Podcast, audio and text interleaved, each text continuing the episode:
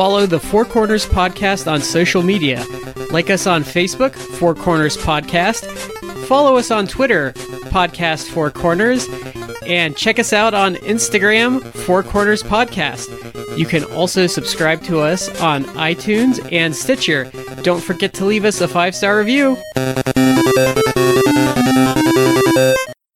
want to take this time to apologize to the television audience for what they're about to see.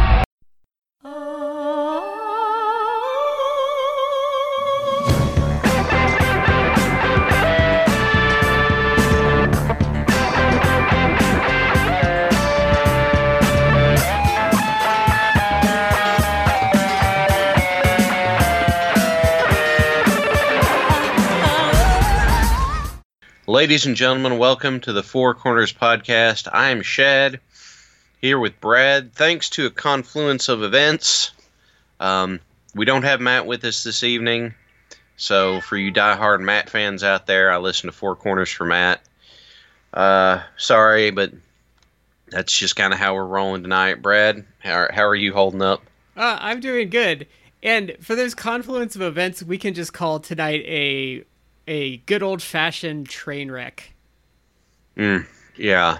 Or one of those semis that just drove through one of those tunnels that was too low clearance for ourselves and we got stuck. Oh, yeah. That's probably a better metaphor. Yeah, our fat asses are stuck in the tunnel right now. We're Winnie the Pooh when he had to lose all that weight because he ate too much at rabbits. Oh my gosh, I had another example and now I can't. Homer getting stuck in the water slide? This is me. I don't make that Simpsons references.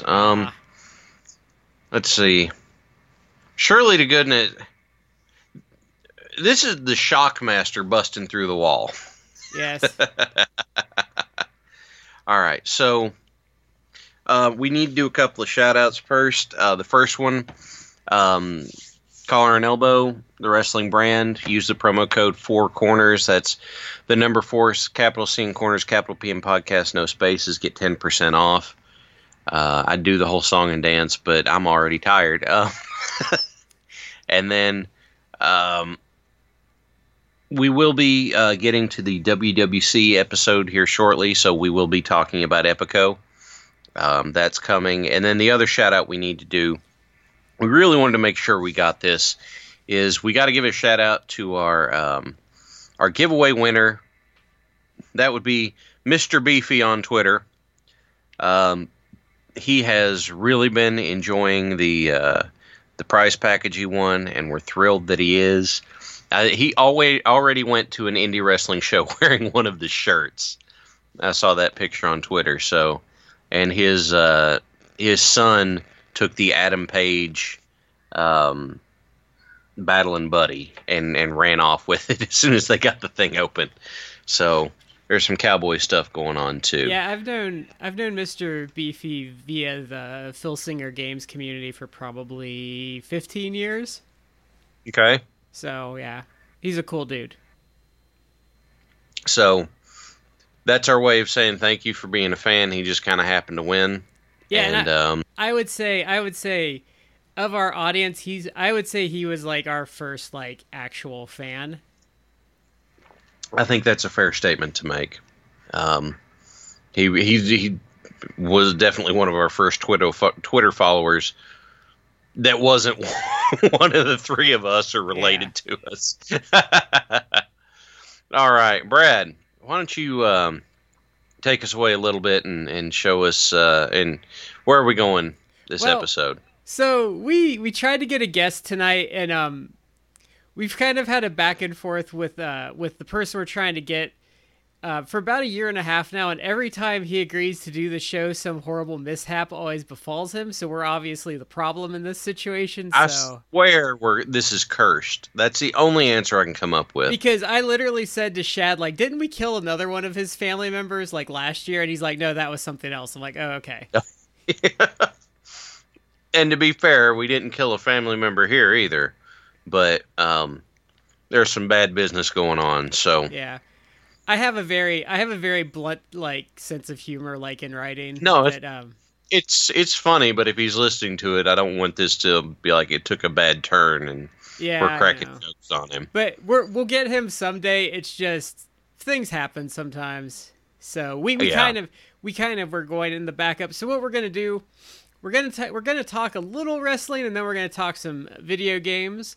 That's gonna be our night. So we kind of touched on it last week. I don't know if it came up on air, but Minoru Suzuki came up. And yes, he did. I recommended a match to Shad. I don't know if I did this on air or off air, and Shad happened to watch it. It's a shocker, isn't it? Yeah. His children were sick over the weekend, so I think he delved into that and some other stuff that Matt and I had recommended.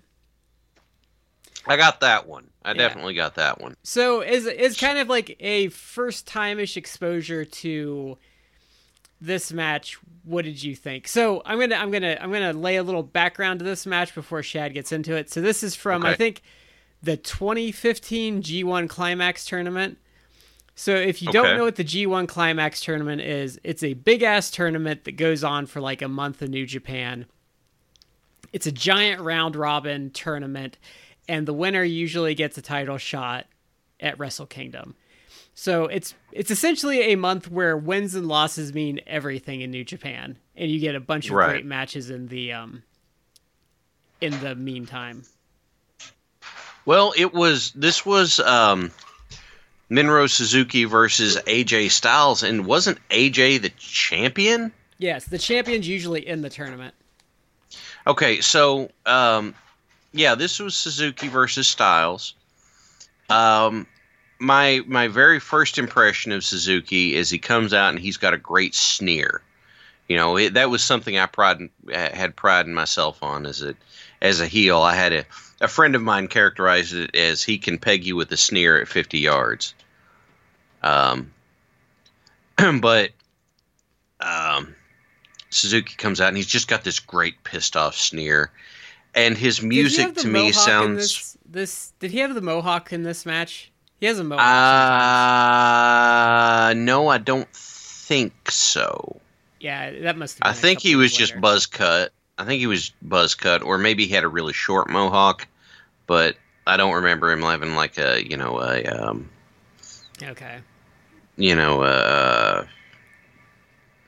a good old really stick it up mohawk. He had a mohawk for a while, and like usually if he has the buzz cut, he has like some designs kind of buzzed into his hair. I couldn't tell if he had designs buzzed in or if that was just wrinkles of his scalp. It's usually designs, but like usually it's streamed. This was a video, so it probably wasn't in high def. But New Japan World is usually high def, so you kind of see more of that. So I would say he comes out. Minoru Suzuki's the kind of guy that looks like he would bite your face off just to prove a point to you. That's definitely the look he had on his face, and I appreciate that. You know, because you've got to project that kind of thing whenever you're coming out, and especially if you're being slightly heelish. Well, so here he comes out and he's got that, and his music sounded like a Japanese version of Journey to me. And then all of a sudden they're going along and they're doing that, and then at some point something hits, and there's this. Like the crowd chants something with it. I don't know what it is. But that was singing the chorus. Okay, well, I figured it was something like that, but that was a cool moment. And AJ's in the ring, and AJ's like staring at him, but you know AJ's so good with his facial expressions. It's this, oh God, do I really have to fight this guy? And the nice thing is, my favorite thing about this match is how solid the psychology was the whole way through. Top to bottom, this match had just great, great psychology. AJ's doing his regular stuff, trying to, basically wear Suzuki out with the stuff he knows works. But Suzuki, well, it looks like he takes a bite out of a lemon, or perhaps, I don't know, a piece of sheet metal, and gets mad and hooks on AJ's left arm and spends most of the match just just cranking on it. And this kept coming back. I have seen time and again. Time and again in indie matches, in pro-American matches too. They'll work the arm, finish with a DDT, and it never actually plays a role. It's kind of like watching a Seth Rollins match. He's like, oh no, my knee is tweaking, and then he forgets all about it and goes on as normal. But not in this case, because Suzuki works the arm, AJ's coming back, Suzuki works the arm, AJ tries to come back, Suzuki works the arm. AJ went for the Styles Clash, but could not hold couldn't hold Suzuki up to actually get the Styles Clash right. And so it wasn't until the very end when AJ finally gets the Styles Clash on him. There was a great spot. You had told me that Suzuki's finishes were the sleeper hold and the cradle pile driver. He used the sleeper to transition into the attempt at the cradle pile driver, which I enjoyed. Couldn't quite get AJ up for it. AJ fights out, and that takes us into the finish. But it was... and I think he was actually working the right arm instead of the left. So AJ is... They get in this clubbing section of the match towards the end, and AJ's trying to club him. He's having to club him with his off hand, too. So it was... It was very well done, very well put. The psychology wasn't complicated. It doesn't have to be, but it was very well done, and I really enjoyed that. So after seeing that, you kind of said, like, I might have to watch a little more New Japan. Yeah, if the storytelling is that kind of tight, then I'm on board. 'Cause that I like that. You know, I like it. Things don't have to... Look, that's the same match Ric Flair had for 30 years, right? Mm-hmm. I'm okay with it. It's just... Look, we've got guys in the States that can do some really cool athletic stuff, but the cool athletic stuff pretty much becomes, I hit you with this, now I hit you with this, now I hit you with this, now you hit me with that, and you hit me with that, and we don't get that. The storytelling feels like is kind of lacking, and so I'm really enjoying. I enjoyed seeing that kind of. It was meat and potatoes, but it was solid. You get that back and forth in New Japan, but it's different. There's a much more, like, when that's going on, there is a level of, like, there's a level of machismo to it where it's more about, I'm doing this to one-up you. That's kind of the way, if you get that section in a Samoa Joe match, then that's the feel you get out of it. Yeah. And... I love Joe, so, I'm good with that. I am intrigued in seeing a little bit more. I did try and do that with a lot of the matches I had, so it warmed the cockles of my cold, dead wrestling heart and made me wistful for the times that I could do that and kind of wish I could again, but that section of life is over. But I can still kind of revel in it. I think, though, like, so what kind of happens with New Japan, though, and I think where it can be difficult to get into is sometimes, like, with the matches, like, say, the Omega-Okada series. Mm-hmm. Like, if you just watch a one-off match, like, there are things that build through all of the matches. Right. And the matches are different, but, like, a lot of times, like I said... the matches kind of build on each other in small little ways. Right. But where I think you would enjoy New Japan more is it's very sports-based. I'm this weird guy. I want the sports-based stuff, but I want some good story in it, you know? You get that, though. It's a tough itch to scratch in the States. It feels like the most recent place I've come up with it has been AEW. We gushed all over Cody Dustin, for example. Yeah. But that's the kind of that's the kind of stuff I like. And if I have an outlet for maybe some more of that, I think I'd be pretty intrigued.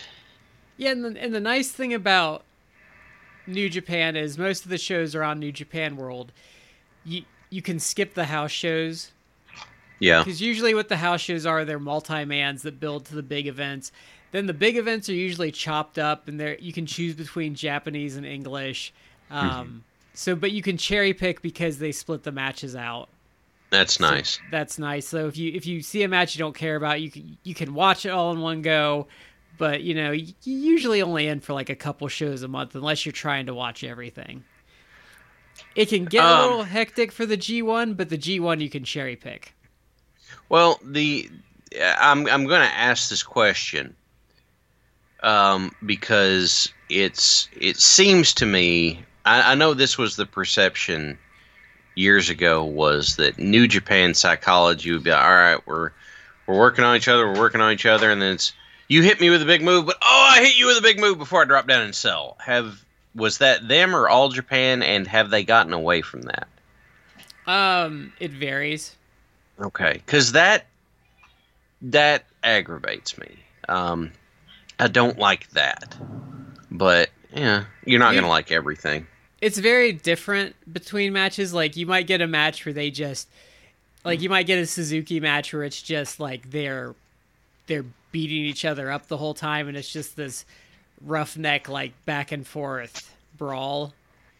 Yeah. And then you might get like an Okada match that might get a little spotty as it goes. Okay. But usually it's spotty for a reason. If it does get that way, like there's a story underlying it. Okay. Well, that could be if it's something that I get into, I'll definitely be looking for it.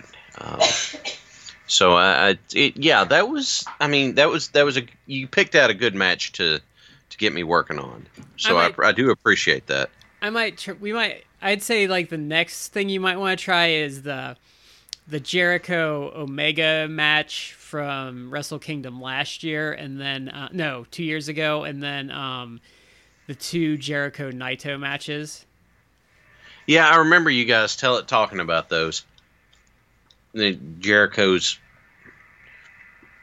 you know, all these years later, from reading his book, he talked about how big respect was in Japan, and how by flouting that so regularly, it would it just made the crowd so upset. And so from what I saw of like the press conference and stuff, what does he do? He goes right back to what works, because it works. And the other thing you have to remember is the New Japan booker is a 1980s Jim Crockett Promotions mark. That's true. You did mention that was Ghetto, wasn't it? Yeah, he did this interview, and he pretty much said like that. Like they had some show that would have American wrestling on, and he said, that's the stuff I loved. I didn't care about the UWF or the more sports-based stuff. Like I loved the American stuff. That's kind of fascinating, because it's like, how, you know, it's like a reverse weeaboo kind of thing. Yeah. Maybe not. Maybe I'm doing him a disservice, but that's. Well, I mean, it's just it's a taste thing. Like sometimes something like captures you, and I mean, there is a charm to that Jim Crockett Promotion stuff. Like it has this like gritty, like dirty feel to it, and I could see maybe someone that was a teenager in Japan at the time, like that aesthetic, like kind of feeding that rebellious like teenager thing. Yeah, like it's almost like if you think about it in like an R era kind of thing, like Jim Crockett Promotions is almost like the wrestling version of grunge for the 80s. Huh. Like it has that kind of dirty, you know, not quite completely like the rough edges aren't, you know, polished over and things like that. Kind of, well, I mean, Smoky Mountain was going for the same thing, wasn't it? Yeah, it was. So, that's and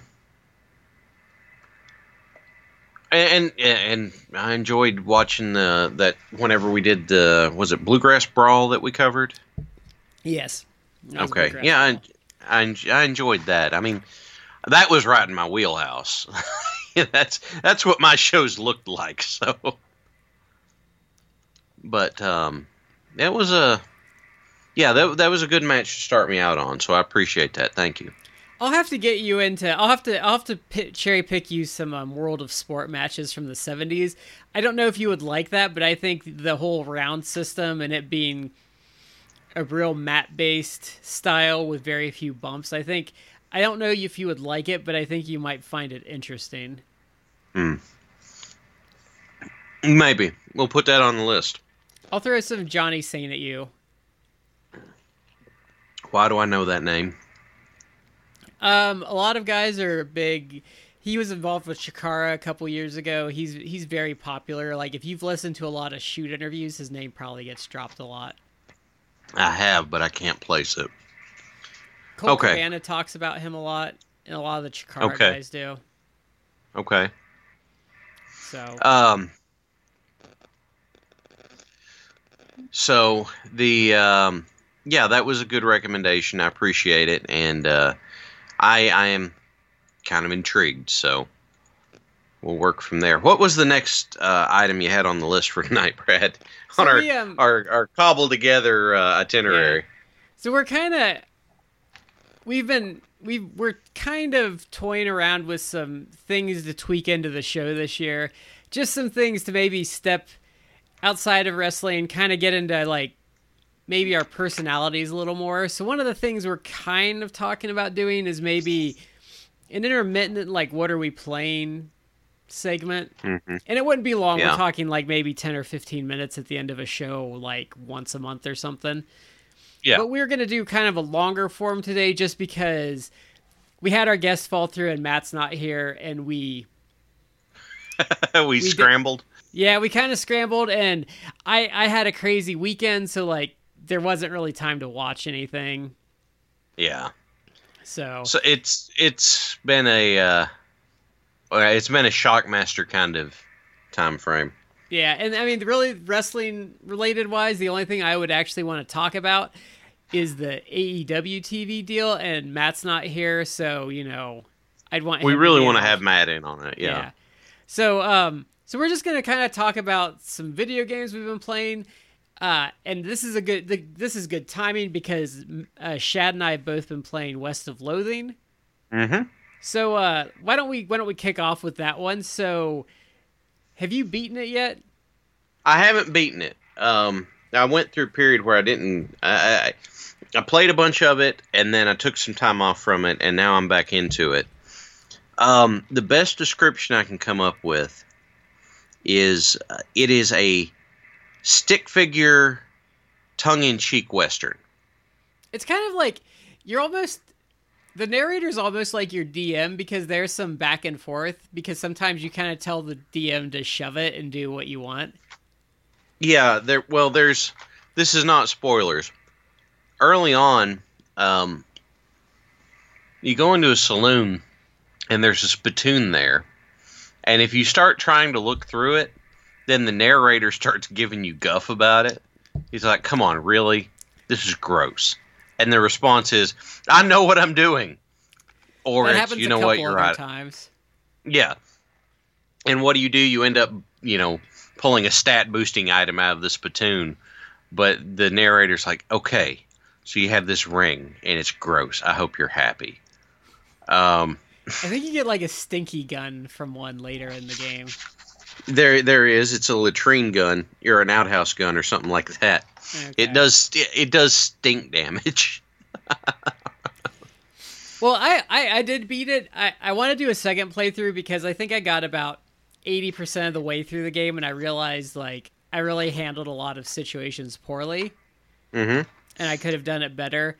And there were some situations that I could have solved, but I didn't really realize until about halfway through that I could sit there and, like, game my equipment to get my stats right. Yeah, that was something that I wasn't doing very well either. Right up until there's a part when you cross the mountains. And until I crossed the mountains, I hadn't been paying that much attention to my gear, and I hadn't been using items in combat. It kind of forces you when you hit that middle area. Yeah. You have to start paying attention. Well, your difficulty ramps up in a big way, but it's fun, it's tongue-in-cheek, it's a little bit silly, and it's got some very inventive puzzles in it. I don't care much for the pickle thing, but that annoyed me. But the other puzzles are fun. I laughed my. Have you gotten to the city where you have the city where you have to do all the red tape yet? No, not yet. Oh, because my wife got it right after I did, so we kind of played it through together. Uh-huh. And I did that like the day before she did, and I just heard her like swearing at it because there's this town where you have to do all this stuff, and the game just screws with you for like a good 20 minutes. And like makes you go to this other town to do something, and then you go back and you realize like you didn't take the item back from someone, so you have to walk all the way back to like get your item and stuff. And it's really funny, but like there's a point where you start like it really does start like pissing you off. Yeah, in like not in like a rage quit kind of way, but in like, oh, you have to be kidding me! Like it really makes you feel like your character. Yeah. So amusing side note, I think that this whole thing got started for us when around Christmas, Brad looked at my Steam wish list and sent me this game. Yeah. Is that right? Yes.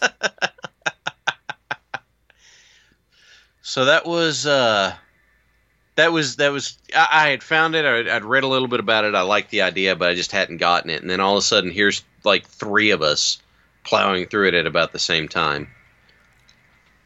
Yeah, it's a pretty short game. Like, you can beat it in 10-ish hours.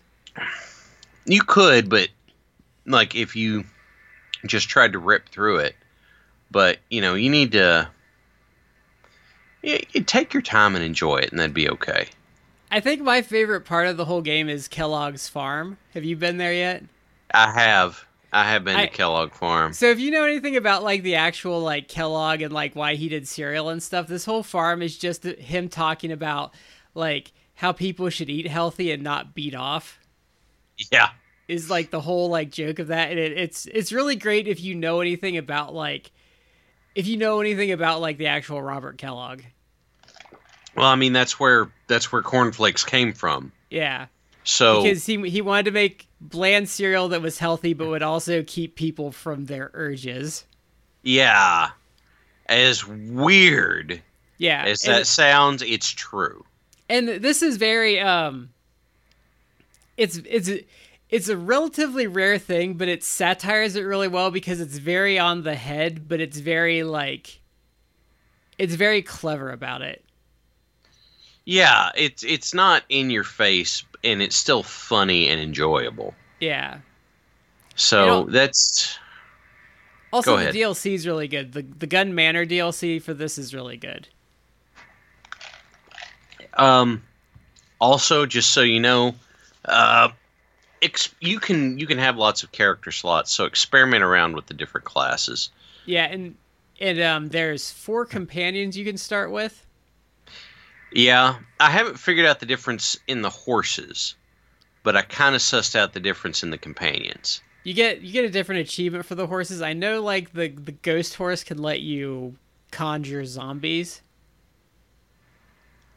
Okay.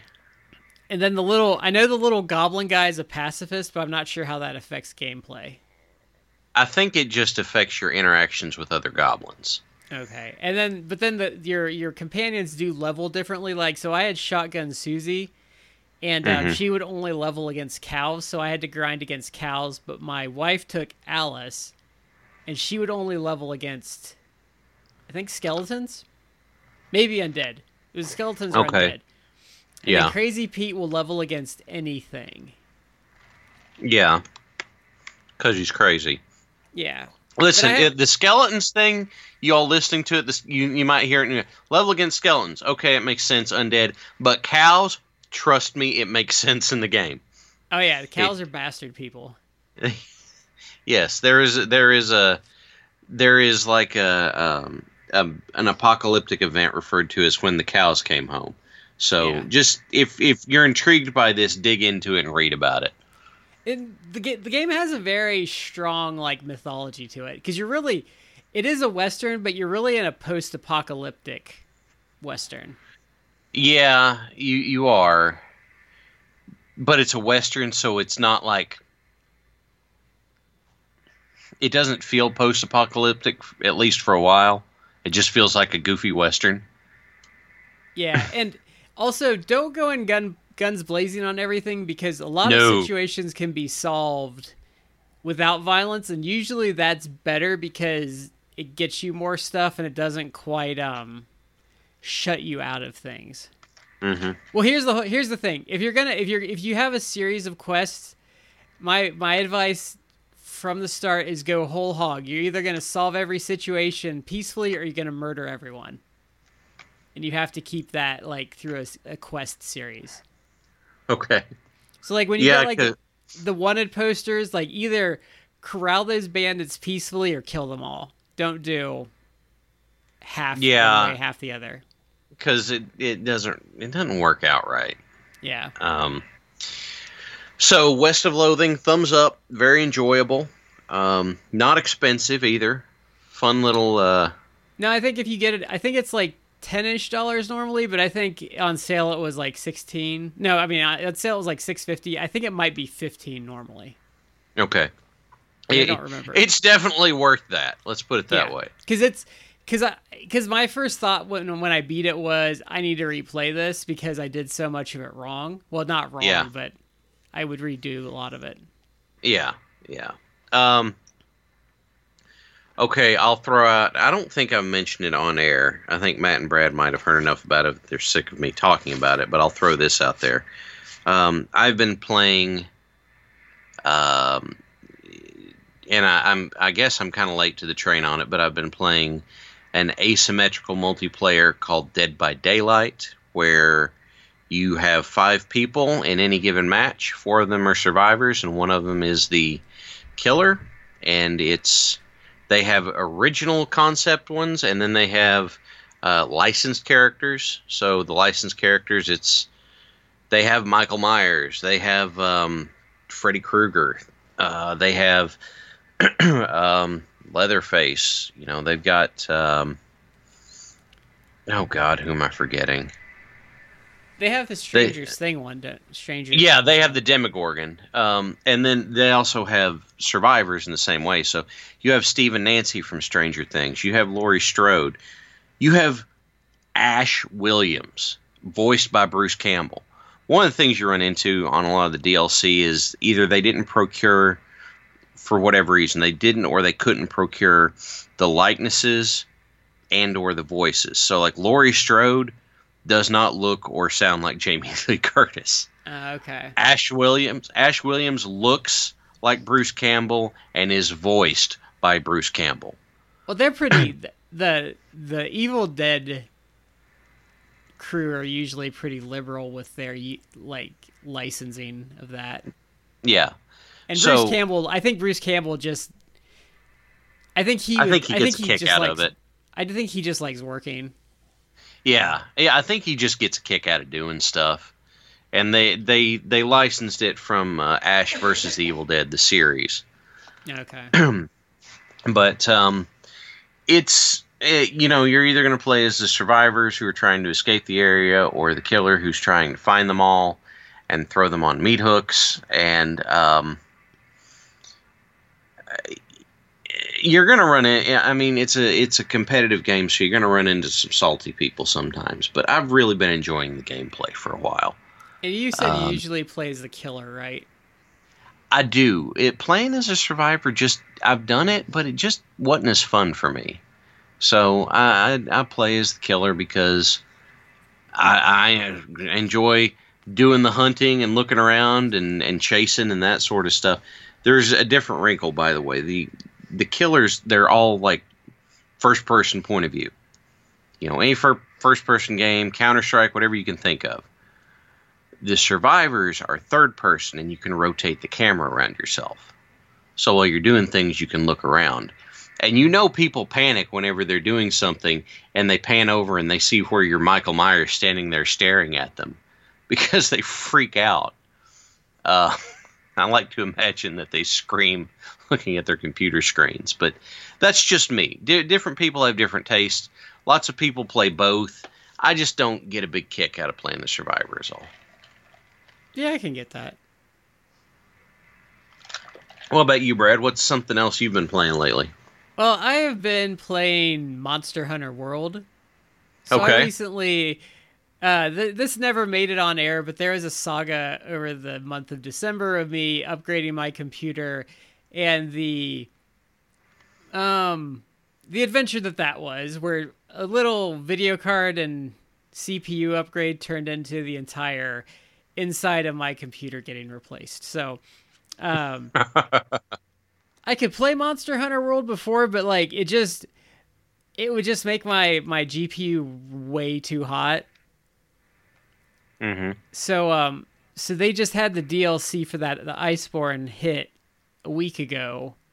So I decided to pick it back up from the start, and I've been enjoying that. So if you've never played a Monster Hunter game before, pretty much you make your character, and then you have all these sorts of different weapon types. Your weapons are essentially your classes. Mm-hmm. So you can switch between these weapons freely, then you go out into the wild, you do these quests, you hunt like different monsters, up to like dragons, sometimes, you know, it can be any number of things. Then they drop, you know, items, and then you can make better gear, which lets you kill more monsters. I mean, it's a pretty basic... The premise sounds pretty straightforward. Yeah. So, you know, but there's a lot to it. Like, the weapons all play very different, so, you know, you pick things to your style. The monsters, people will tell you it's a difficult game, but what I find a lot when people talk about modern games being super difficult, a lot of times it just means you have to actually stop and think about what you're doing, and you might die a couple times because you have to learn. It's not like the old like NES days where like the game was unfair. Okay. So, Ninja Gaiden, for example. Oh, fuck that game. Yeah, man. I got right up to the section of Ninja Gaiden where the only way to get past it is to glitch it. And I was done. That's all I had in me. I think about the first Castlevania game a lot with those stupid Medusa heads and the little hunchback guys. Yeah. You know, the guys that, you know, the things in those games that used to not, there was no way to attack them because they were too small for, like, you to hit. Yeah. In the olden days. So I think of that game a lot. So this one, like, the monsters, you know, have their own quirks, their attack styles. If you input commands, like, you're committed to that. So you need to, like, it's not a game where you can just hack away. You know, you have to, you have to dodge, you have like, you might have to like pull away and get to safety and heal yourself, or you might have to get away and like resharpen your weapons. Yeah. So then, you know, and then the monsters might do some things to you, like they might try to run away and like heal themselves. I had a fight once with this raptor thing where it literally ran away and ran up to this giant T-Rex thing and agitated it and got it to chase me. To try and get away, so it, and you know there are some hard fights in that. There are some hard fights where like they might breathe fire, so you know there's prep to it. Like you need to do the right things. Like you need to take the right potions, and you know buff the right stats. You got to know like the attack patterns and stuff like that. So it is a difficult game, but it's manageable. You just have to like. Learn. Yeah. And The monsters are all cool and have a lot of personality. Like the game world itself is just absolutely gorgeous. Mm-hmm. And it's not a game that you can sit down and play for like 20 minutes and move on because the missions do take a while. Yeah. So you need to commit about an hour to it if you're going to play it. Sure, that makes sense. Yeah.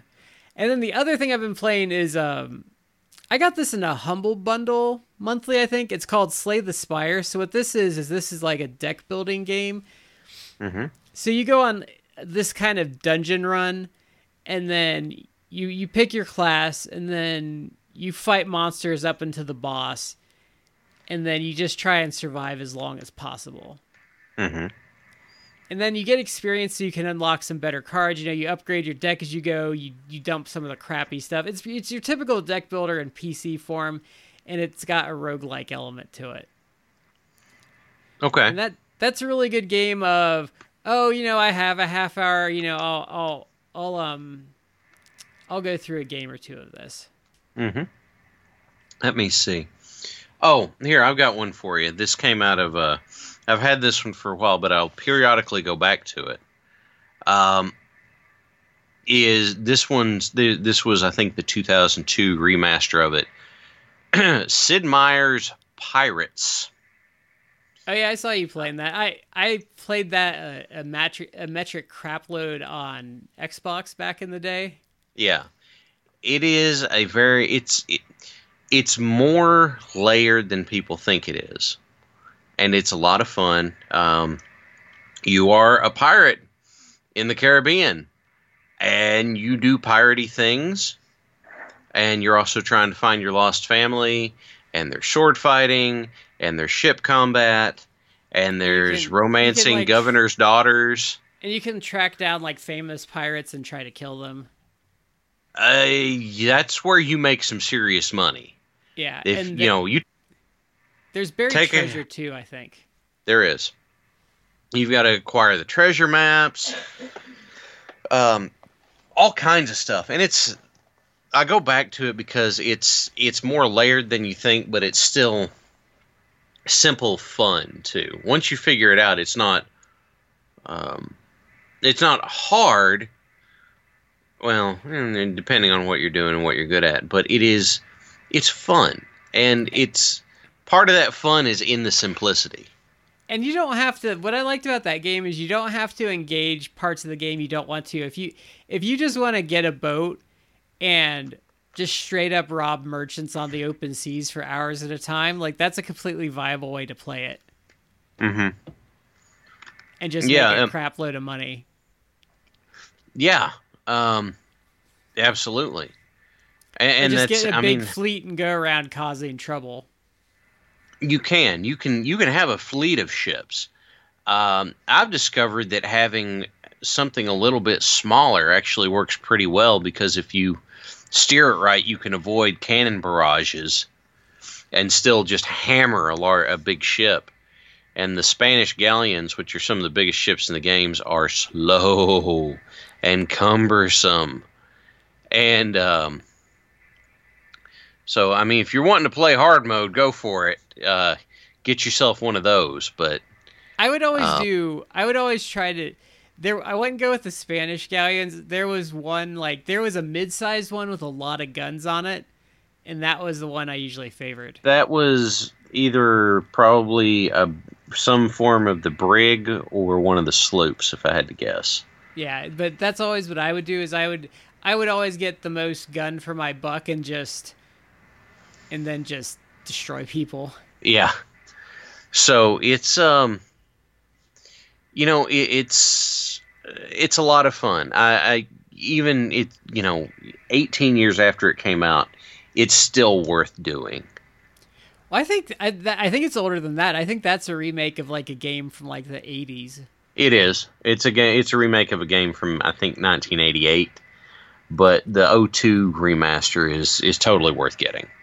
I think there might even be like an NES-like version of this out there. I don't remember that being the case, but that doesn't mean it's not there. Or there might be a Super Nintendo one. Mm-hmm. But it's a fairly old game. It is, but it's still fun. So. Yeah, I like those, because what's nice about that game is it respects your time. Like, you can engage it for as long or as short as you need to. That's true. That's a really good point. Because a problem I run into with a lot of these newer games is they expect you to, like, they don't give you a way to play it in bite-sized chunks. Like, they expect you to sit down and play it like a second job. Yeah, that's part of my problem. The part of the reason I could never get into WoW is that exact thing.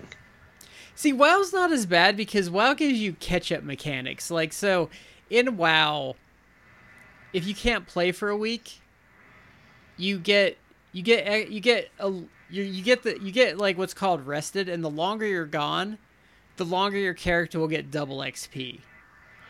But there's just so much stuff, especially when you get to the end game content, and now it's not levels. You're trying to get gear, and it's just, oh god. They've done better. Like they've done catch up mechanics this time. So like I played it over the summer, and I think I had my gear score like within 15 points of max within like, I mean it was a long time of playing, but relatively like putting in an hour here and an hour there and like a couple hours a day on the weekend, I did okay. But yeah. I'm also experienced at the game though, so because I have like. I've played it off and on for pretty much since it released. So, you know, it's like, it's one of those games. It's like Diablo where once you've leveled up once, you can do it like extremely fast in comparison the next time. Well, it's, this is a whole thing for another time. We'll get more into WoW stuff another time. It's making me exhausted just thinking about it right now. Well, I know you kind of got hosed the way you got introduced because no one played with you. They wanted you to like catch up on your own, and that was never that was the initial introduction. I had some friends later on that weren't that way, but that initial thing really soured the well for me. See, for me, where I lose it with endgame is, like, if you get in a guild that's, like, chill and everything and just want to, like, hang out and have some fun, that's fine. Mm. It's like the guilds that want you to, like, raid, like, 3 nights a week, and it's like, I don't have like, 12 hours a week to raid with you guys to get, like, one piece of gear that I'm going to be able to use. Yeah. Like, I might choose to raid with you once a week, and, you know, I might miss that every now and then, but, like, I can't do it 3 nights a week. Yeah. I had some friends I played it with for a while. I can't remember which expansion it was. I think it was probably Warlords. And I was a pretty decent fire mage for that. Mm-hmm. But not to make a pun, but I burned out on it. I was just like, no, First of all, they played Alliance, and I really wanted to play Tauren. And then second, it was just it finally burned me out. Yeah, I was trying to grind. Well, I stopped playing because of Blizzard just being a bunch of scumbags, but we won't go into that. But I was grinding. I was grinding rep to unlock a race of trolls. Zandalari. Yeah. Mm-hmm. And that wasn't so bad. Like the world events have made it a little better because then you can just see what's on the map and look at them and be like, oh, well, that event would be easy and it's going to give me 200 gold. Like, I'll just go fly over there and do that real quick. Or, that one has like this and I can do that. So that made it a little better and like let you at least come, you know, sign on and be like, oh, you know, I'm going to do my world quests and get like this reputation boost for the week. But MMOs are not for everyone. Nah. City of Heroes. City of Heroes was the one that really got me because I didn't even mind soloing in City of Heroes because that really just played into my. See, City of Heroes when I played it wasn't super solo friendly yet, so. I played it early on and off through the rest of its life, and now it's back, which is pretty awesome. But, yeah, they've done some improvements. I've actually been playing a bit of Star Wars Galaxy. No, that's the old one. Sorry. I'm being old. Star Wars The Old Republic. I've been playing that a bit off and on the last couple months, and I've been enjoying that a lot. Okay. But that one's super solo friendly until you get to endgame. Like, you can pretty much treat that like a solo player game. So it has like a decent story. So in that one, I'm like I don't think I'm a commando. I think I'm just a soldier. Yeah. So like I'm doing this stuff on Coruscant and stuff, but I'm just some like dude in the military, like doing my job. Yeah. And things happen. Like, so it's a fun little, it plays like an MMO, but it's a fun little. And it's a nice, it's actually funny with that game how much more care and like love went into some of those stories that went into like the recent Disney movies. Yeah. Yeah, that's it's rough. I'm gonna leave the. I'm not gonna get the soapbox out on that one.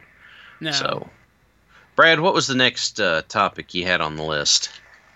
That was most of it. Like I said, did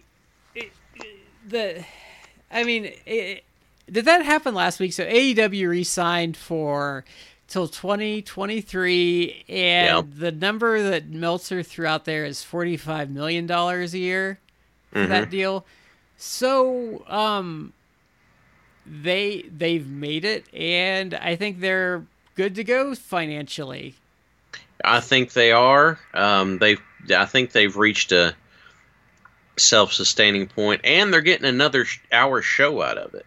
Yeah, I think it's going to be Dark going to TV, but I'm not sure yet.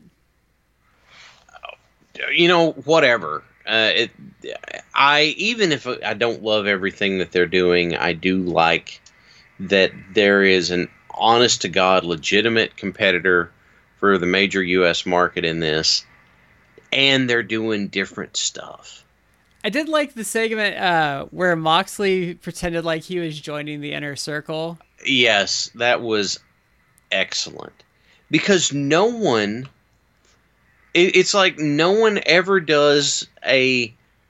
You think back, the NWO and other... and every other incarnation of the NWO, I guess. No one ever does a fake-out join. And yet, Mox totally did that, and it was awesome. So it makes Mox actually look... It makes him look smart, and it also... He doesn't totally undercut the group, because whenever they start coming at him, he... You know, he's already dropped Jericho. He drops Sammy Guevara. But when Hager hits the ring, he just bails. He's like, nope, out. They did it. Remember when Sting joined the Wolfpack, he did the fake out. Remember, he came out and he pulled it off and he had the white NWO shirt and Hogan, like, hugs him. And Hogan goes to pull away and Sting holds onto his hand and clotheslines him and then... body slams the giant and rips the shirt off, and he's got the red Wolfpack shirt on underneath. That always bothered me. For what Sting was for such a long time, there was no way that he should have been joining any NWO. But I like that segment. I've liked Dark and the rotating cast of guest announcers. Like, I was really tickled that they had Dave Brown on a couple weeks ago. Mm-hmm. And actually, the Memphis tribute they did, I thought was really cool. That was on. That was a Dark thing, wasn't it? Yeah, because they had the Rock and Roll out there. They had Doug Gilbert, Leapin' Lanny Poffo was there. Who else was there? Boy, I gotta tell you, of all the shoot interviews I've ever watched, his is definitely one of the most different. He's an interesting guy. He's a different kind of guy. So I think the problem with him is he's just like a really normal dude. That's not the vibe I got, but on the other, he's one of the guys that the whole. I was a wrestler on a televised TV show, did not seem to go to his head. He seems like he would be just some like theater dude in college. Like he has some of that like weird eccentricity to him, but he's not like, he just, you wouldn't think of him as a wrestler. Yeah, I think that's a fair statement to make. And then the thing that stuck out to me is, I think Sean Oliver was asking him about, you know, why the Hall of Fame thing whenever Randy had said that. And he said, well, listen, it had fallen to me to make this decision. And I went to our mother and I said, listen, someone has to honor Randy for what he did. And if we don't do this, no one's ever going to do it. So I'm going to make the decision that we're going to go with it. And I was just like, you know what? His whole thought process wasn't what's in it for me. It was my brother deserves to have this respect given to him, even, you know, posthumously. So, you know, it should happen. I'm like, you know what? That's you know, I can get behind that. Yeah, Doug Gilbert kind of comes across that way, too. So, maybe we'll just kind of dovetail for a second into other shoot interviews I've watched that have been interesting. Mandy Fernandez's one is just, because he is just off his nut. Because he's got, like, no teeth now, and he's just... Because usually I really only like the Sean Oliver one because he's the only guy that like knows how to ask people questions and like get like good things out of them. Yeah, everybody else is just like thoughts about this thing, and they'll tell you whatever they feel like telling you or not telling you. But Sean knows how to dig a little bit. He's not trying to make it uncomfortable, but he knows. He's like, look, we're looking for this kind of stuff. What can you tell us about it? And I also like with him, like he does like he has like segments on his show. Like when I do the Sean Oliver ones, like I'm always in it for like the hoe bag and the dick bag. And because that's always like there's a trifecta. It's the hoe bag, the dick bag, and what's in the bag. Yeah. And those are always really enlightening. And it kind of breaks it up because it's not just like, well, what do you think about this guy? Well, what do you think about this guy? Well, what do you think about this guy? The only time that got really entertaining for anybody was whenever they did it with the Iron Sheik, and the Iron Sheik flipped out on like 18 of 20 guys. And, you know, he's taking a mostly full beer that he was drinking whenever they said the name and throwing it across the room. But... you know, like you said, Sean Oliver knows how to mix it up. I also think that that's what makes his better is he gets them a little liquored up first. Oh my God! Did you ever watch the? I think it was the RF video that they did with the New Age Outlaws, because those guys were high. Like, they're going into this, and they are so high. Billy Gunn's sitting there eating cheeseburgers through, like, the entire interview.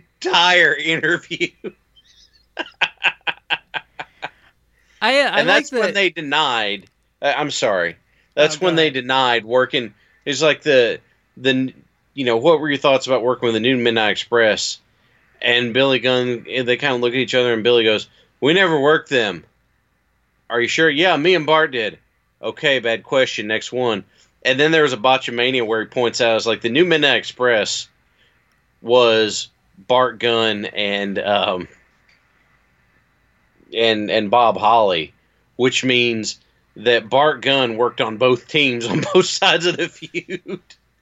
I don't think they ever did work the New Midnight, though, but I don't think it lasted very long. They did, but it was... it was short because that whole NWA invasion thing just did not work. No.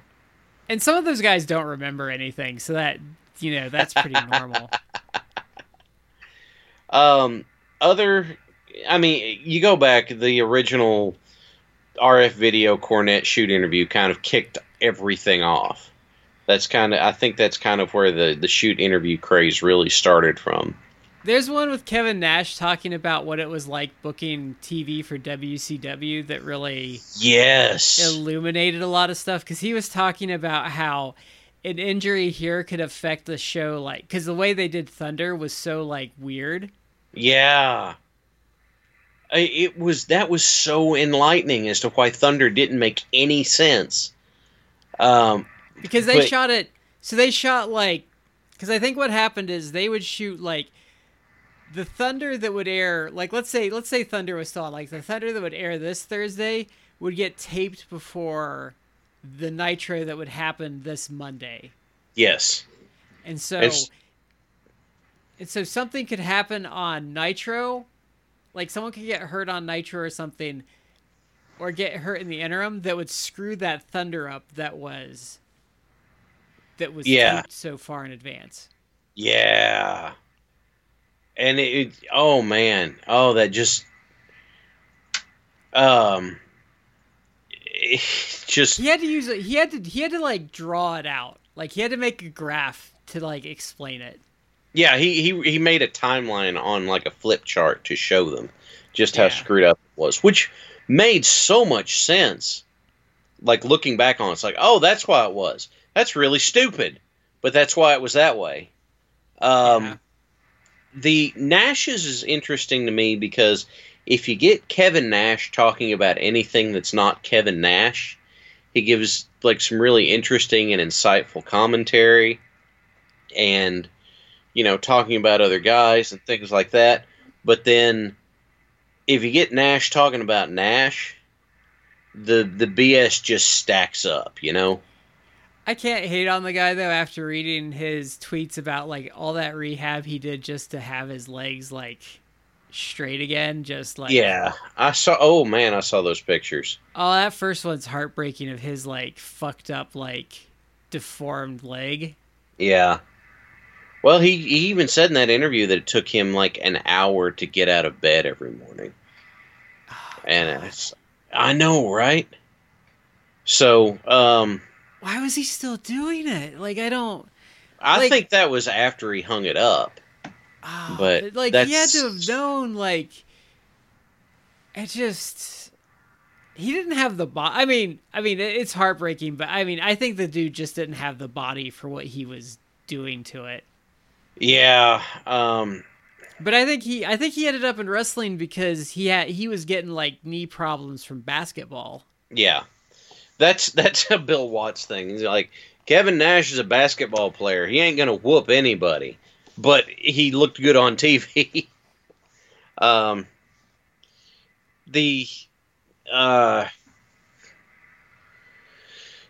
it's the only thing that I really got a kick out of where Nash was talking about himself, because like I said, Nash talking about himself, the BS stacks up. But right after... I think it was right after the whole Benoit thing went down, Nancy Grace is running her mouth about steroids. And they had...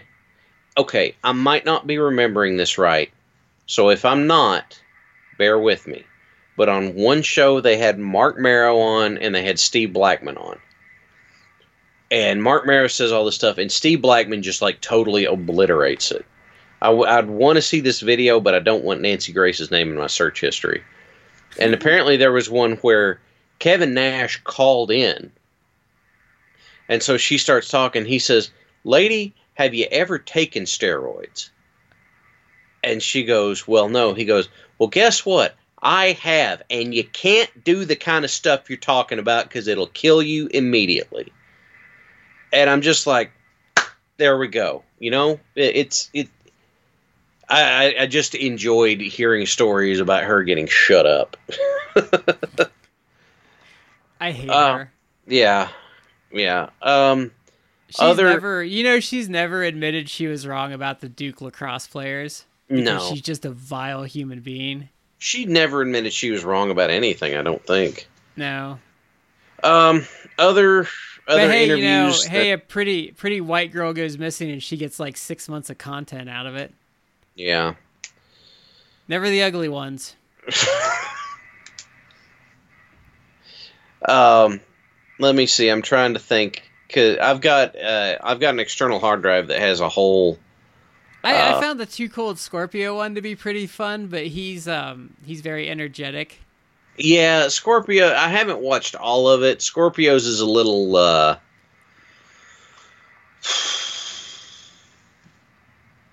Scorpios can be a little back and forth, I think.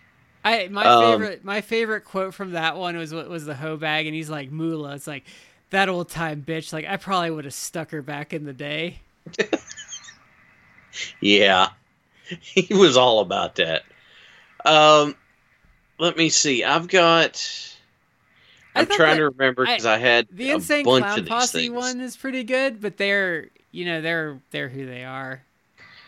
If you can deal with, and let's call a spade a spade.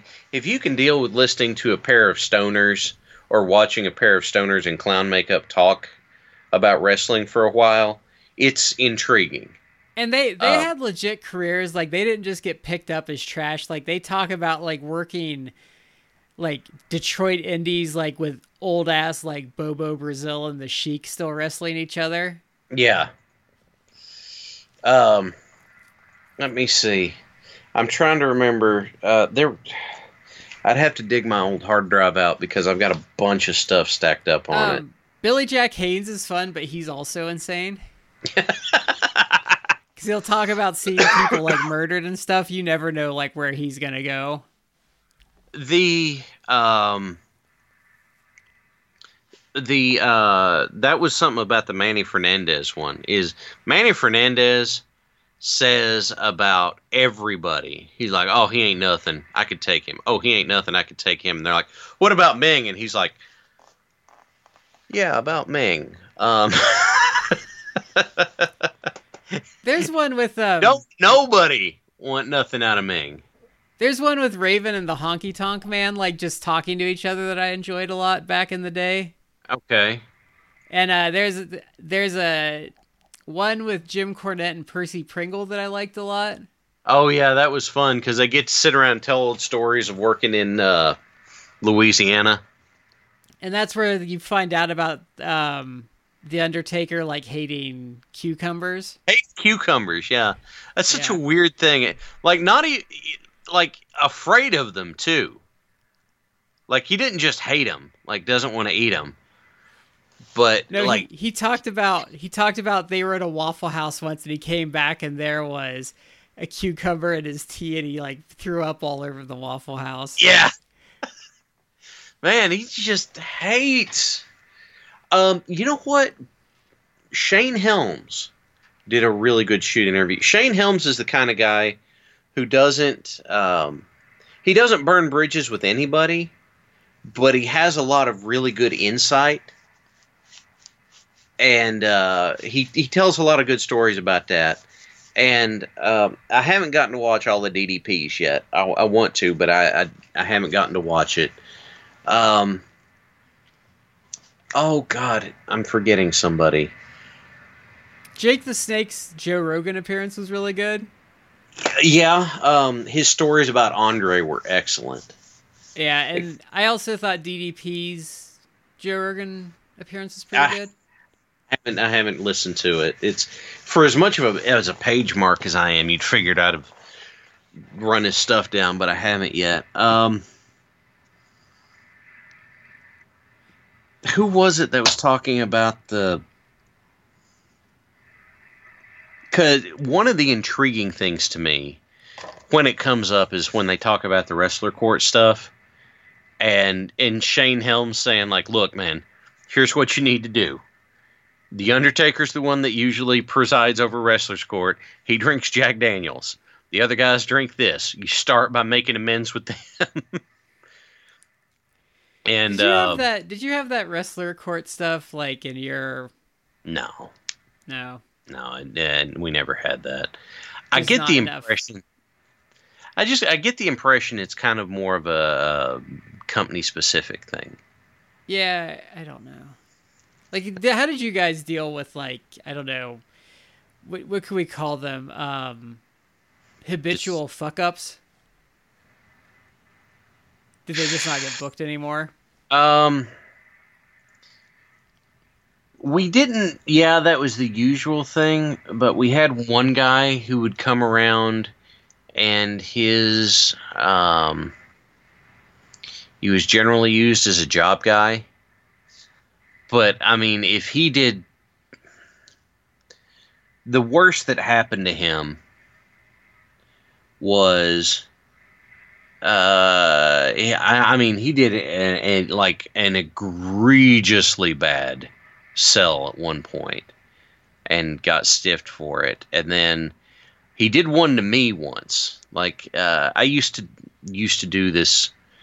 I liked that Ricky Steamboat did this flying chop thing, so I would go up to the second rope and do this. Maybe flying's not the right word, but this hopping chop off the second rope, right?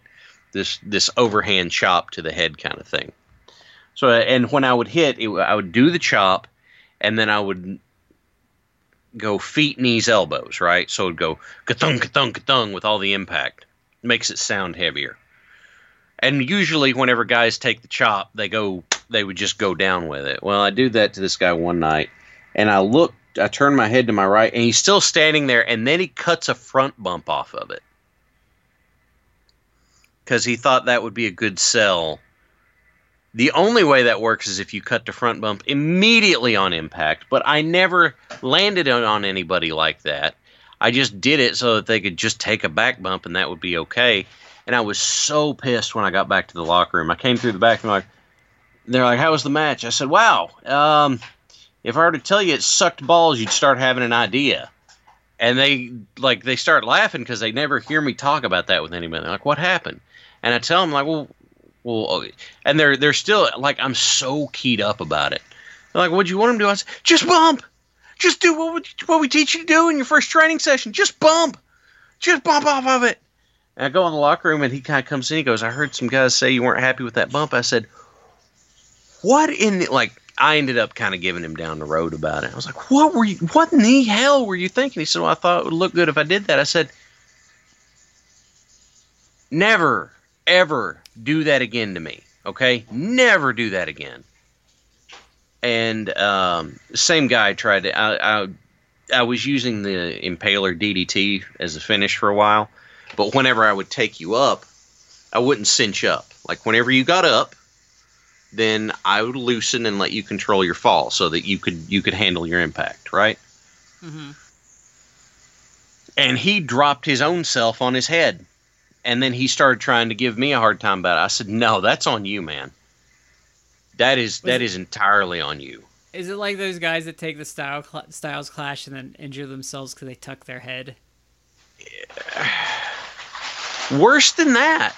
Because it's...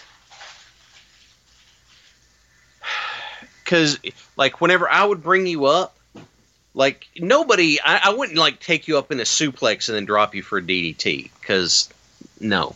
But you'd go up for it, and then when I loosen up, you can, like, pull your legs up or put your arms under you or something like that. He just kept everything there and kept his head out. And just went down on it, right? Mm-hmm. I was like, dude, I wasn't stopping you. Nothing about what happened there is on me. I took you up, and then I let you handle your stuff. So can I ask you a question about guys like that at that level that are working as job guys? Like, what keeps them as job guys? Do you know, or it might be a more hypothetical question? Well, I need for you to restate it for me, please. So that guy there that was working as a job guy for, like, your promotion. Right. So what keeps a guy, like, on that level as a job guy for, like, an indie promotion? Like, what keeps him from, like, moving up? That he sucks. That he never... His problem was that when he was trained... He was trained how to bump and run the ropes and take a beating. That's it. Nobody ever talked to him about psychology. Nobody ever talked to him about offense. Nobody, like, all that stuff. Nobody taught him that. And he never did say, listen, I'd like to work on this. Can you help me, like, get better with this, right? Because, you know, he had a cowboy kind of gimmick going on. that's fine. If you're doing a cowboy gimmick, what's the one thing that you ought to be able to do really well is throw a lariat, right? Or do a bulldog. Couldn't, though. Nothing. And another issue that we had is that he was... I don't understand. He was the smallest guy on the roster. I don't understand that, though. Like, so... I feel like I haven't been trained, but I feel like with training, like there's some things through basic osmosis that I would be able to do and not be a danger doing. And I feel like throwing a lariat or a bulldog would probably be two of those things that I would probably be able to do believably without being a danger to you. You would think that, but it's a little more complicated than you might think. Like, I'm saying, like, some other moves, like, I understand, like, the danger of those, but I'm saying, like, I feel like through osmosis, especially if you're working in the ring, like, you should be able to pick up, like, basics. Well, let's not overestimate the ability of some people, right? Well, like, there are some folks who want to do it, but have no natural ability in that direction. That would make sense. And then there are some folks who just, they don't ever think. They just, they want to be a wrestler, so they go out there and then they don't ever think about what they're doing. And the other part to it is that you have some scuzzy promoters that will quote unquote train guys to be on their shows and then just beat them up so that they can look good. And they don't ever bother finishing their training. They're just like, all right, I'm done with you. Go away. And if you get stuck in that role, it's not. Yeah, you get that label attached to you, and it's hard to break out. And so so it's just kind of a self-feeding, like, vicious circle after a while. Yeah, and I ended up getting booked against him a lot because I could get a reaction out of working with him, because either I looked like such a prick, or my stuff looked so vicious everybody felt bad for him, right? Or as a babyface, I was in the places I worked as a babyface, I was just over as a babyface. I'm still not entirely sure how, because I thought that I felt like I was a pretty bland baby face. But you know what, though? Like, those, sometimes those bland faces are what people want, though. Well, I get the impression it's kind of a self-insert thing. It's like, I can identify with something about this guy, therefore I like him more. It's kind of like the One Direction songs. You know how One Direction never specifies anything about the girl they're singing about, so it's easy for their fans to imagine themselves in that role. Like, a bland babyface might be a similar kind of effect, if that makes any sense.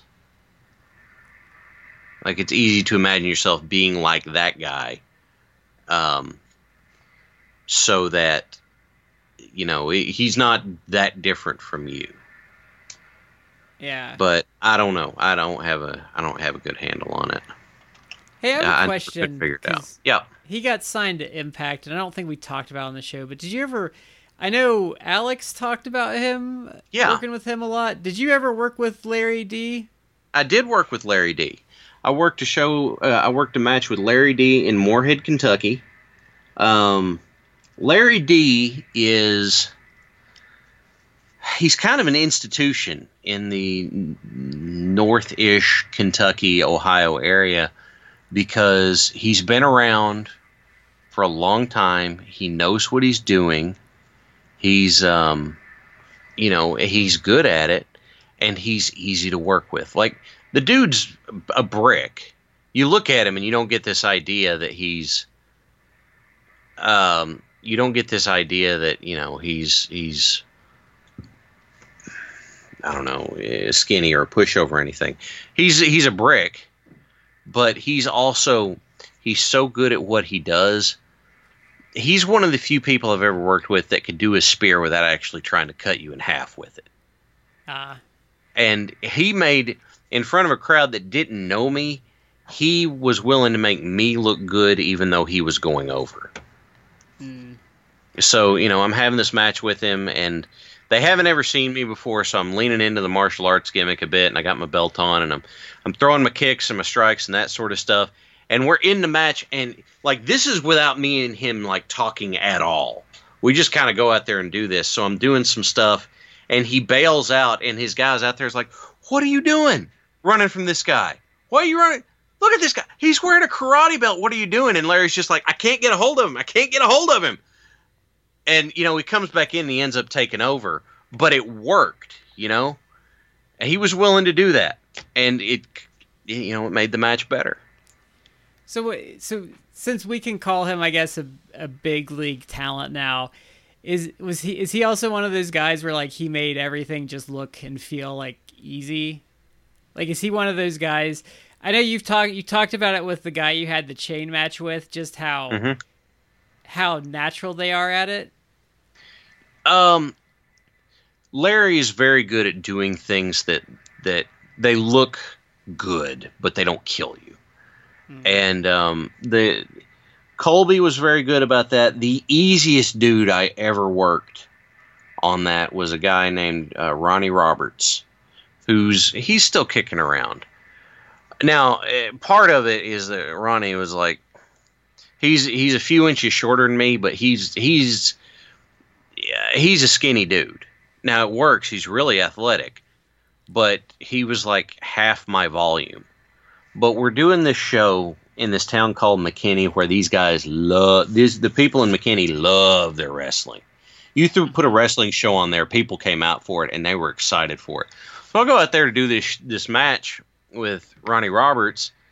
And this is the first time we've met. We talked a little bit in the back, and we go out there to do it. And I'm doing this sequence, right? I'm doing this sequence because it's, you know, it's something I came up with. It's just like I'm putting, like, sequences of three moves together because 1, 2, 3 pinfall, and it makes a nice sequence. So I do a hip toss, I do a scoop slam, I do a back Russian leg sweep, and then I float out. I hit the back Russian leg sweep, and then I roll over for the pin, right? It was like I wasn't even doing anything. That's how light, how easy it was to work with. Is he comes at me, and I go to do the hip toss, and I go, and I'm moving my arm, and he's moving the same speed and same time my arm is, but I'm not doing anything. I pick him up for the scoop slam, and I'm moving my arms, but it's like I'm just, like, waving him in the air. He's not actually there. I go through and do the whole thing. He takes the scoop slam, but it's like I'm not actually having to do anything. We do the Russian leg sweep, and I float over. He goes, "What do we do now?" I said, "That went so good, I almost don't know." Like, it went so smooth and so easy. So I put him in the corner, and I start working on him. And, you know, he rolls out, and he's got a manager with him, and I go out after him, and you know, he cheap shots me, and he goes to whip me. He goes, "Reverse me." I was like, okay. Like, I thought he was taking over at this point to do some heel stuff, and I reversed him into the they had, like, guardrails, actual guardrails set up there, and he goes into that. And then the crowd is shouting, "I'm behind you, behind you." I can't not. So I turn around, and here comes his manager with the kendo stick. And this was the guy, oh, God. I can see his face, and now I'm going to forget his name. Is it the guy you guys talked about with you and Alex? With Alex, yeah.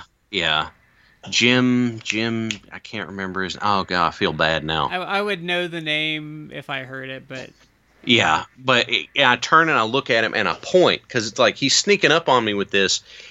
He could have just swung, right?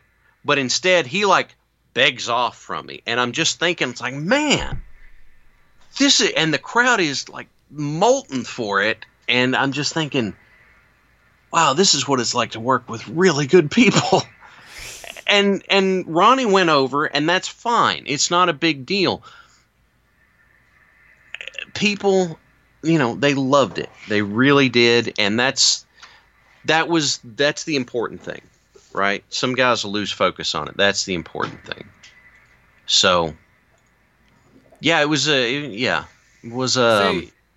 The common theme here seems to be they aren't selfish, and like the better the guys get, the less selfish they are.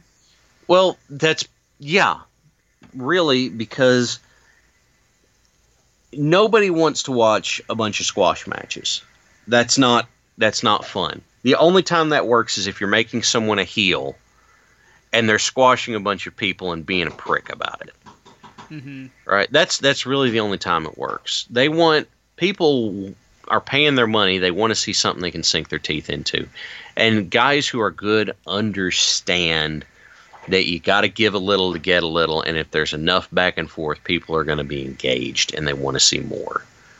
So this is a conversation we had offline, and you said I actually nailed like the psychology of the Kentucky crowds a lot, and that was you have to give them the why of things. Like you can't just you can't just do things to do things, like kind of works elsewhere. Like they need a why. Like why did you do that? Like why was that move successful? Like they need, right? Like if we're just going to go out there and have a match, and I'm a big dude and I suddenly throw a drop kick, they're not going to say anything. They're just going to be like, okay. But you know, if you're giving the guy down the road and then suddenly you're a big guy and you throw a drop kick, they're going to be into it because it's like, oh man, he was hitting him, he had him up there, and then he set him up and he did a big drop kick and put him down. And it was so cool. Like they're willing to go with you. Like they're not the it's still real to me guy. They want to see it and they want to enjoy the show, but you can't just assume that they're going to go there. You've got to tell them why, like you said. And it sounds like when we talk about like kind of, I guess, the more stereotypical smart crowds, they sound like they're more skeptical in a certain way than like what the typical crowd you would see is. Yeah, they're nitpicky. That's a really smart crowd is nitpicky. And I this is going to be weird, but I understand finally where, you know, after many years, I finally came to the understanding of why, like, old timers and stuff will be derogatory about flippy shit, is because people, there's a lot of people that can do that, and they just do it based off the assumption that, oh, I can just do this and people will love it, so I don't have to know how to do more. Yeah. And they don't build the why into it. And so you have a bunch of flippy shit that just happens. See, and I agree with people when they say stuff like that. Where the old timers lose me is when they crap on things like say Orange Cassidy or Marco Stunt. I think that it's such a different flavor of ice cream than what they're used to that they recoil from it. Yeah. I mean, Orange Cassidy is like most of his gimmick is the joke that everybody's in on. Like everybody knows that this is a gag. If Orange Cassidy didn't want to be at a wrestling show, if he didn't care that much, then he wouldn't be there.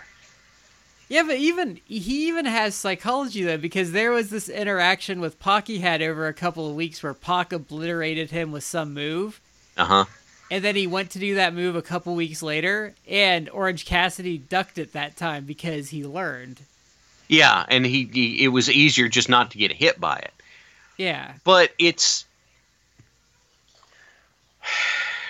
There's a certain amount of... I guess nostalgia that plays into it for the, not the we've always done it this way, but the, it's just to go off course a little bit. There is an Orange Cassidy match with Jordan Grace that's on YouTube. That's hilarious because they do the test of strength spot. Yes. He like locks up with her, and then he starts slowly putting his hands in his pockets. Yeah, I know. That one, I've seen pieces of that match, and my favorite is, I guess, Jordan Grace uses a pump handle slam of some sort. Yeah. And she goes to do the pump handle slam, but he's put his hands back in his pockets, so she can't get the other arm for the pump handle. So he just kind of spins and steps out of her grip and walks away. There's a clip going around that you'll probably see where he has a water bottle and he's too lazy to open it, and Chris Starlander walks up and opens it for him and then sprays him with water. Okay. And then he doesn't really react. Right. I haven't seen it yet. It's going around now. I think the thing that we run into, you might hear some old timers sometimes saying, you know, oh, they don't make cars like they used to. Well, no, they don't. But it's still the same basic thing. It's a combustion engine, four wheels, and a body that carries you somewhere, right? It's still the same basic thing, but now it's got a fresh look on it, or maybe there's a little bit more to it. Most wrestling crowds, you can't assume that they are always going to... If you're trying to do stuff that's too subtle, you can't always assume they're going to catch what you throw at them. That's probably the downfall of the original Bray Wyatt cult leader gimmick, is that he was throwing more at the crowd than the crowd as a whole was going to pick up.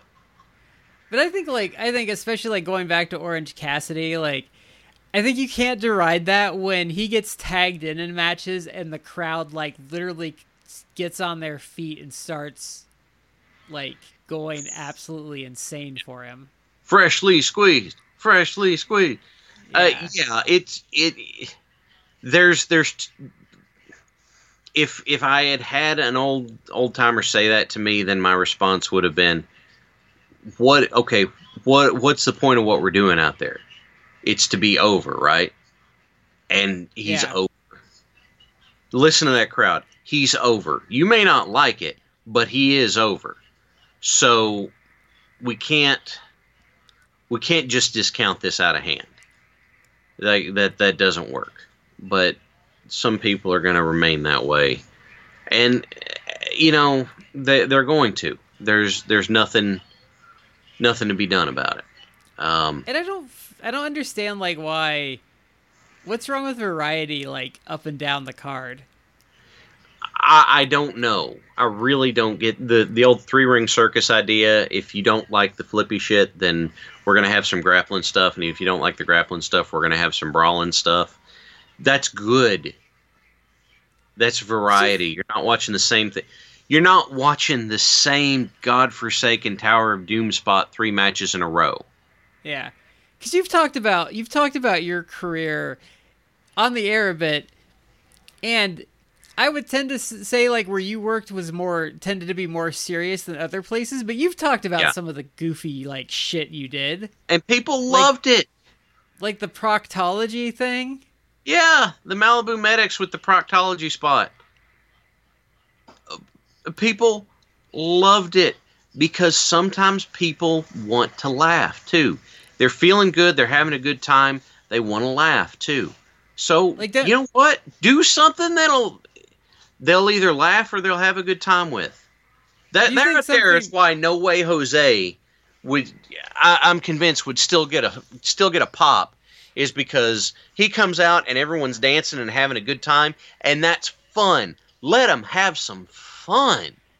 Like one of the best matches I went to live was at a Chikara show, and it was a Los Ice Cream versus, I think it was Blind Rage was his name, and they do a test of strength spot, and they get out of the ring and they go through the crowd doing the test of strength spot for the whole match. Like they go through the whole building, they get back in the ring.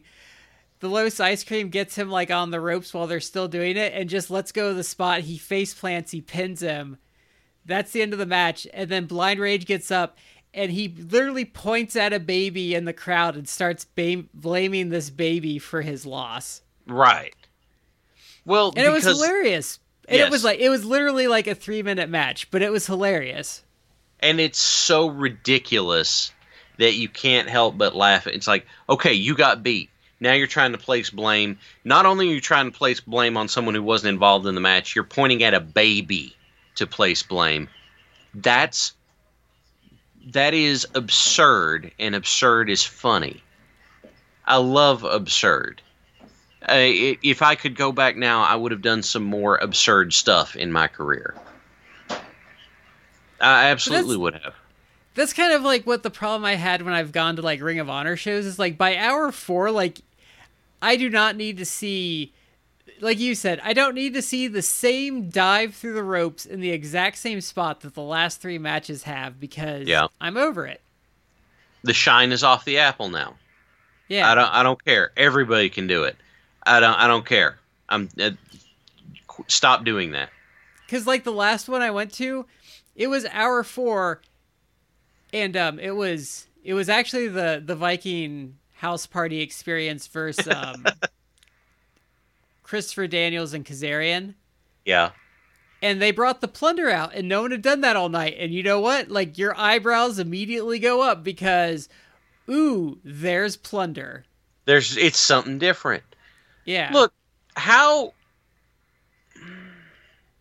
Actually, my favorite spot from that match was, so they take Kazarian, they body slam Christopher Daniels on top of him, and then Hansen hits the ropes, and then Rowe just body slams Hansen on top of both of them. Yeah. Here's my favorite example of exactly what you just said. If you go back to any of the WCW Road Wilds, those guys don't want to see a scientific wrestling match.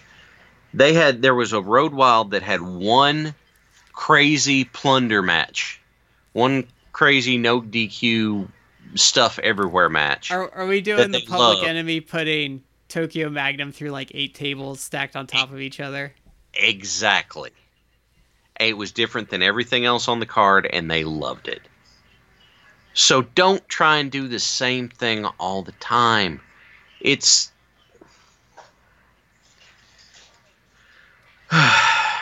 I'm convinced that's the biggest problem, is everything... Like, you turn on WWE TV, and they got one guy who is just, I mean, on fire for, you know, like... They're having an awesome, awesome intense thing. Like we messaged earlier today, and it was Joe and Owens brought out the Vikings to go at Seth Rollins' faction, and it's like that's hype. Now, yes, they stepped in it later, but that was hype. But everything on the show is not going to do that. You know why part of the reason people love The Rock is nobody else on the show could be as funny and cool as The Rock was. Nobody else on the show at that time looked or worked like Mick Foley did. So, and people carving their stuff out. And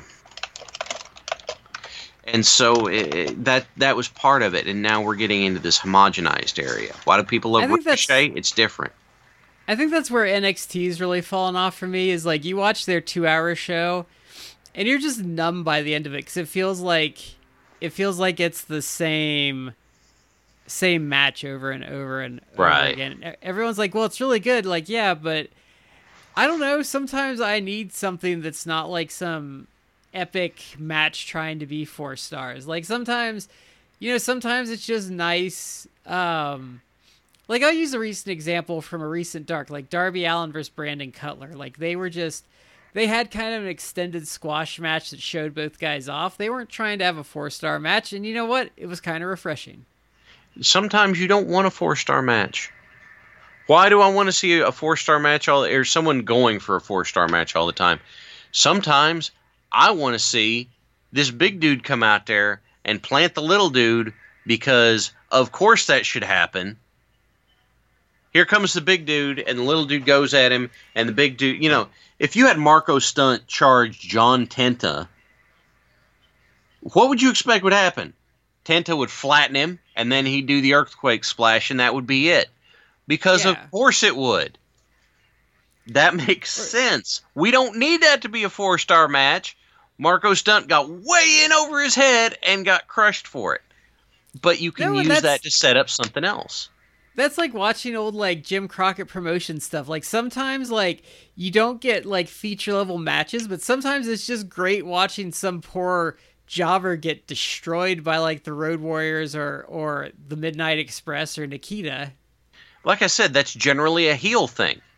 You don't want the good guy is not just going to mercilessly beat up somebody.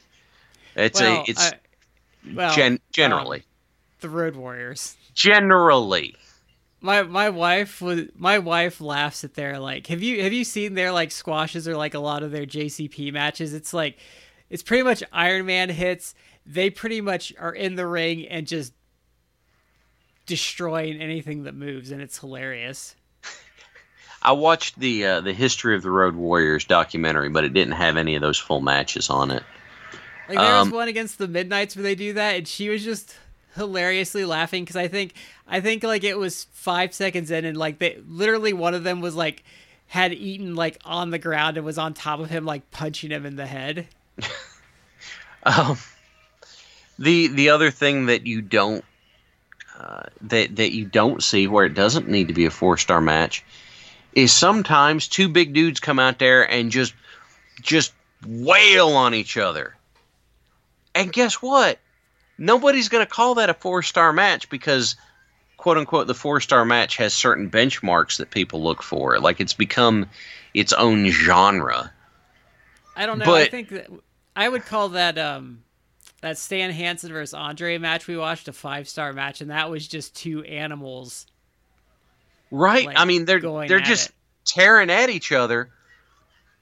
And that was crazy entertaining, wasn't it? Oh, but it didn't have... Go ahead, I'm sorry. That would probably be... It wouldn't be like the top of my pantheon, but that would probably make my pantheon of like all-time favorite matches. That was... Yeah. And the only thing that you need to know about that match going in is if Stan Hansen hits you with a lariat, you go down. And so when they're like, oh, that's why Andre's on that arm. Yup. Because he's trying to keep Stan Hansen from hitting him with that lariat.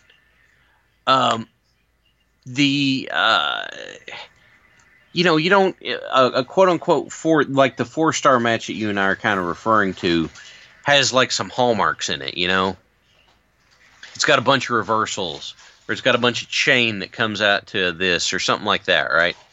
You know it when you see it, but yeah, it's like its own subset of wrestling now. I think what you're describing is the self-conscious epic. Yes. Yeah. Well, good. That's a good way of putting it. I call that the Shawn Michaels special. Is it the Shawn Michaels special? That's what I call it because he is kind of the person I think that it's gotten a lot worse since him, but like he is that one that like the super self-aware like. Uptight like epic that's just overwrought at every turn. I would say we could probably call that the progenitor of the trope, but in my head it's labeled more as the ROH special. Yeah, something like that, like the aughts big indie special or something like ROH special fits too. The All Japan / Noah Saturday it's like night special. Yeah, everybody's kicking out of everything, and then you drag yourself back up to your feet, and then you hit a big move that you shouldn't be able to do if you can't stand up, and then you lay there for longer, and all this kind of stuff. It's like no, see, that I think people bores me. I think people get a little too.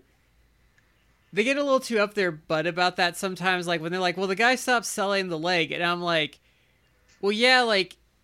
They haven't worked the leg in 10 minutes. Are you supposed to sell the damage for the entirety of the match like you can't recover at any point? What I would do in a case like that is if they've been working the leg on it, is I would stumble in the middle of doing something even if I didn't go down. I'm acknowledging that it still happened, but I'm back up on my feet now. Does that make sense? Yeah, or you struggled to make the pin. Like there's ways to do it, but I don't know. Because like... But people get weird about like Hulk ups, and I'm like, that doesn't bother me because usually like even with Hulk Hogan, like if he missed the leg drop, like the Hulk up was over. He was back to like hurt. Yeah, and like Sting had the burst in him, and then he was usually done. He'd burn out. Yeah.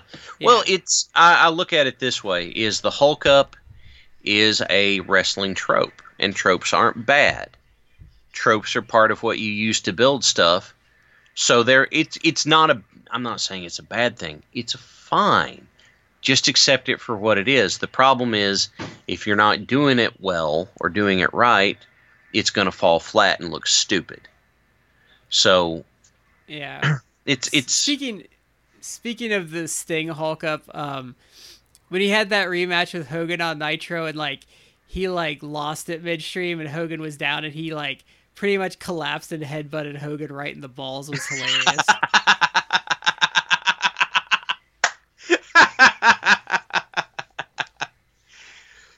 You know, as a teenager in high school, I took that to be Sting knows that he's out of gas, but he's going to use that to hurt Hogan on the way down. So that's a good theory, actually. That's the way I liked it. But yeah, I get that. I just think sometimes though you got to let it. Sometimes doing the cool thing supersedes the logic. Not every time, but there are times that... The rule of cool works sparingly. Yes. If you use rule of cool all the time, it's no longer cool. It's boring. Yeah, I agree with that. If everything that Ricochet did had a front flip in it, then I would be sick of seeing front flips. I don't want to do that. But let's be fair. Ricochet does a lot of cool stuff, but he doesn't... He does a lot of cool athletic stuff, but he doesn't actually fly and do all that much flippy stuff all the time. Well, he knows how to keep it in his pants when he needs to. He knows how to slow it. He doesn't necessarily slow it way down, but he knows how to take half a foot off the gas pedal, which gives him variety. He also knows how to breathe. He knows how to take a moment and let it breathe. That's what I'm talking about is, you don't overload on stuff. And he started using the, did he start using the code breaker as an alternate finish, I think, because doing 630s was killing him? Yeah. I think that's a smart move on his part. He's getting at that age, though, I think, where you start. I think this is about the age that Billy Kidman started, stopped doing the shooting star as much. I'm going to be honest with you. Billy Kidman probably should have stopped doing the shooting star a lot earlier. Yeah. Because... that's when he started doing, the unprettier and, stuff like that. Oh, yeah. Well, and it's just not as hard on you. It's really not. I mean, my finishes, I used the jumping DDT, I used a diamond cutter, and I used an ankle lock. I mean, that's why Muda started doing the Shining Wizard, because his knees were crap, so he went less aerial. I honestly, looking back, that's one thing I wish I would have done is some version of a knee strike as a finish, because I could do that without killing somebody, but it would also look awesome. Yeah, but I think the problem knowing the people I was working with, they wouldn't have taken it. Oh. You sound like a lot of the people you worked with are lame. Please finish your thought. I was going to say, I think the problem you would have run into at the time, though, is everyone was doing, some sort of knee strike to the head. Not where I was. Oh, okay. Yeah, it would have been unique. It would have looked good because you had the size to do it. You should have started doing the go to sleep to people. Alex was doing that. Oh, yeah, jerk. Not a big deal. But he was already doing that, and I was okay with it. That's a good move, though. I like that as a finisher. One of my big spots, and I'll say this before we sign off. I might have mentioned it on an episode before, but I had a spot I called a plane crash. As I picked someone up in a fireman's carry, I'd do an airplane spin. I'd stop and I'd plant my feet, so that we didn't both fall over, and then I'd do that Wade Barrett's Wasteland, whip him over my head to the mat. Oh, and nice. I thought to myself, you know what? That's a damn good spot. And it was. I kind of used it as a mid-match spot because I didn't figure it was a good idea for a finisher to have, that I had to be in good enough condition that I could do an airplane spin and then slam you as a finish. I didn't think that was good psychology, but you could have done like a double knee strike, like a running double knee on someone. My thought, I probably would have tended more towards William Regal's knee trembler. Is because his was basically just a running. It's probably closer to the way Adam Cole does it, except you stay upright. But he did the one like where he would just grab their head and he'd kind of like do like the jumping double knee like right to there. No, Regal's the knee trembler. He'd just go to the corner, and as you were getting up, he'd just run out and clock you in the side of the head with his knee. Well, no, he did that, but he had the one where he would just, like, hit you with, like, the double knees. Like, kind of a, like, he would be standing. Oh, yeah. Strikes. Yeah. Yeah, no, I know what you're talking about. He'd pop both feet up off the mat to do it. Yeah. Yeah. That one always looked good. Yeah, I agree with you. But it's, if I'd had my druthers, I would have been doing a super kick, but there were already two people doing that. So I could never get away with using a super kick. Oh, that sucks. I really wanted to. But is there any other moves like you were just dying to do that? Yeah, there were. I got to do an iconoclasm once. Alex and I talked about that because I did it to him. Towards the end of my run, I actually started using a choke slam because I was big enough to do it. I was so much bigger than everybody else around. You're big enough. You should have done like the Rikishi pile driver he did like for a while. That one where you have them like over your shoulder. Yeah. And you put your arms out and then you kind of like grab them and. There's actually a fella who he came out of where I worked. He started training around while I was there, and he came out of there, and he's been working for like Rockstar Pro, and you know what? I need to look his stuff up. But Crash Jackson dude has been working really hard and getting his name out there and putting into miles. I actually know that name because he works around here. Rockstar is in Dayton. He moved up to Dayton. He moved from where he was in the mountains to Lexington, and he moved from Lexington up to Dayton. And Crash Jackson. He has grown and gotten better so fast. So I think he's kind of become part of that Ohio crew that you see in a lot of Ohio promotions now. He probably has, but he's at some point I'd probably like to get him on here, but I'd have to get up with him. But we'll. God, at the rate we're going, I'm going to be afraid to do that or else something tragic will happen to him. Hey, it's only the one guy. The other people we've had an easier time with. That's true. That's true. You know, maybe I ought to try and get the guy that got me into the business in because he'd be an interesting guy to talk to. But we'll do that down the line. I want to actually get – I don't know if we could ever pull this off. I want to actually get a promoter on at some point and just talk about like the economics of running a show. I'll poke around and see if there's anybody I can get for that.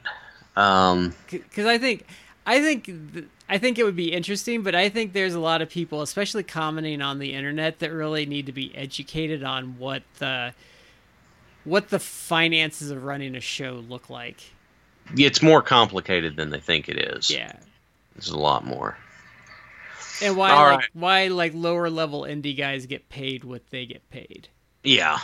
Well, yeah, they're no kidding. I think that's about going to do it for this episode, which I think is pretty good for for a seat of our pants episode. Yeah. This is Shad and Brad. Listen, we'd love to hear from you. Hit us up on social media. Let us know what you thought. I guess we've been in two corners, and you can be in one of the other two. But we thank you for joining us, and we'll see you next time. Bye.